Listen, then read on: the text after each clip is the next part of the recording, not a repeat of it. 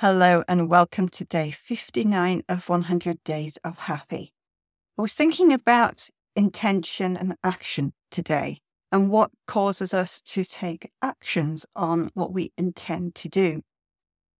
Intentions can be something that you do before you start to take the action, in order that the action that you take is in alignment other intentions or are things like New Year's resolutions. And as we're coming up to the end of this year, I thought it would be a really good point to start to think about the intentions we want to set for the future and how we align our actions and our beliefs behind those intentions.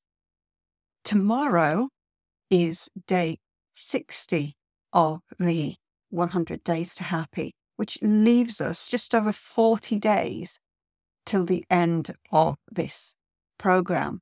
So, what I invite you to do is to choose an intention, choose something that maybe you set at the beginning of the year, whether it was to get healthy, to lose weight, or whether it's something smaller, like, you know, you're going to spend 30 minutes writing each day, or you're going to reach out to one person within your business each day.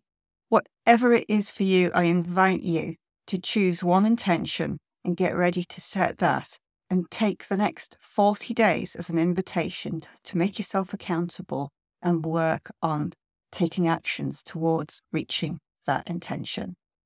I hope this helps and I look forward to seeing you again tomorrow. Bye for now.